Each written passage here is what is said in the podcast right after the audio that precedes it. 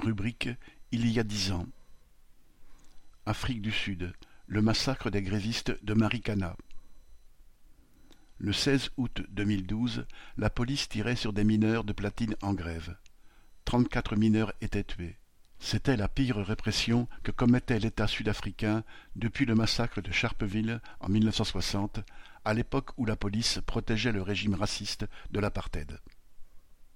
En 2012, l'ANC, le parti nationaliste noir de Nelson Mandela, était au pouvoir depuis dix-huit ans, à la tête d'un appareil d'État défendant aussi violemment l'ordre établi et le pouvoir du grand patronat que précédemment.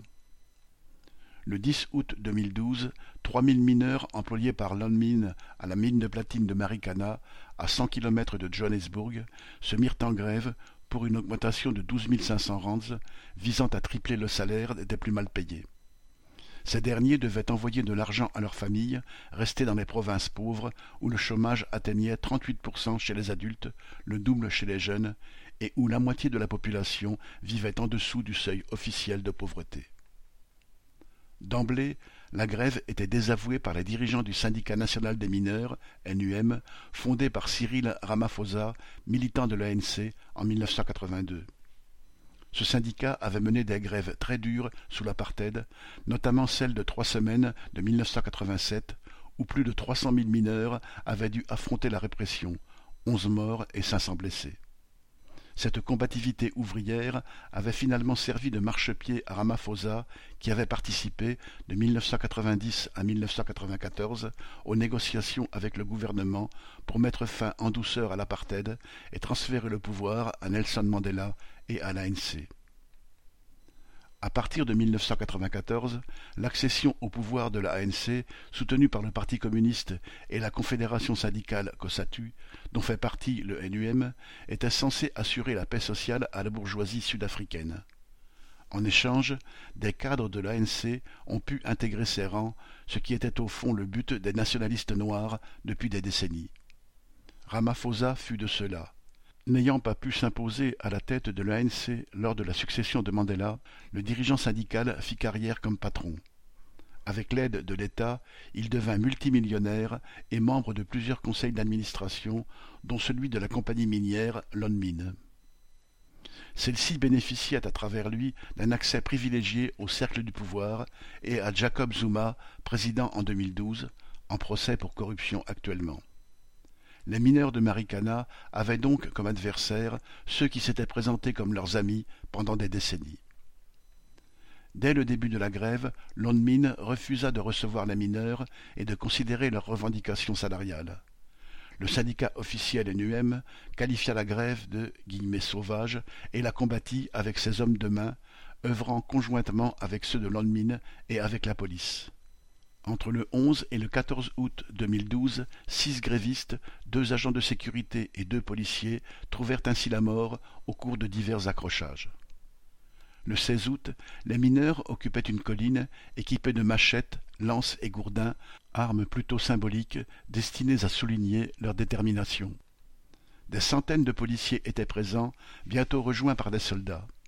Les grévistes refusèrent de se disperser, se regroupant au contraire en une masse compacte sur les flancs de la colline et déclarant qu'ils étaient prêts à mourir plutôt que de renoncer à leur combat.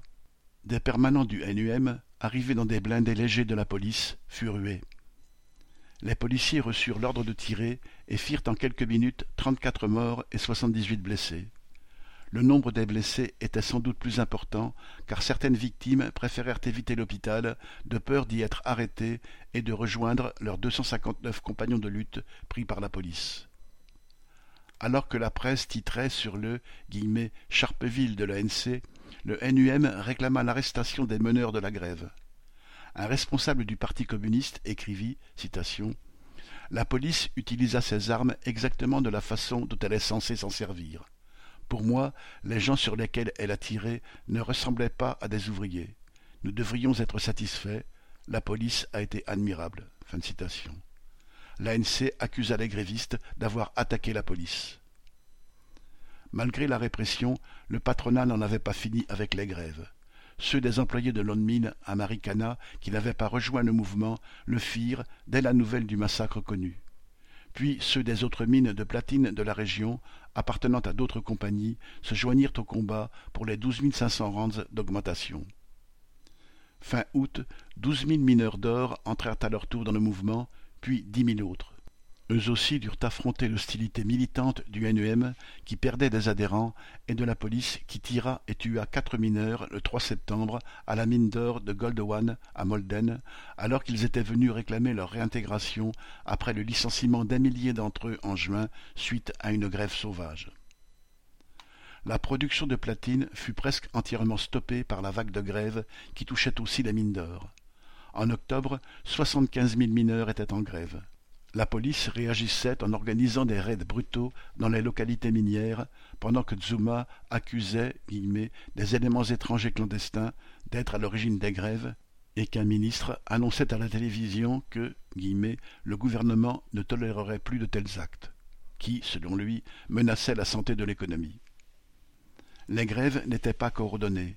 Les grévistes annoncèrent devant un stade rempli de mineurs que leur objectif était de lancer une grève générale dans les mines mais le mouvement resta une juxtaposition de grève que chaque compagnie minière essayait de contenir par la menace de licenciement et la répression.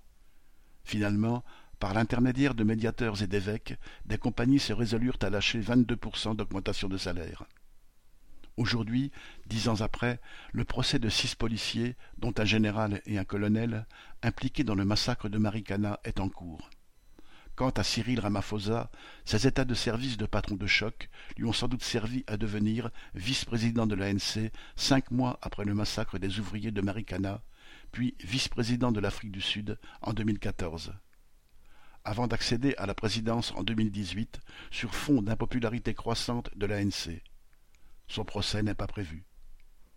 Lucien Détroit.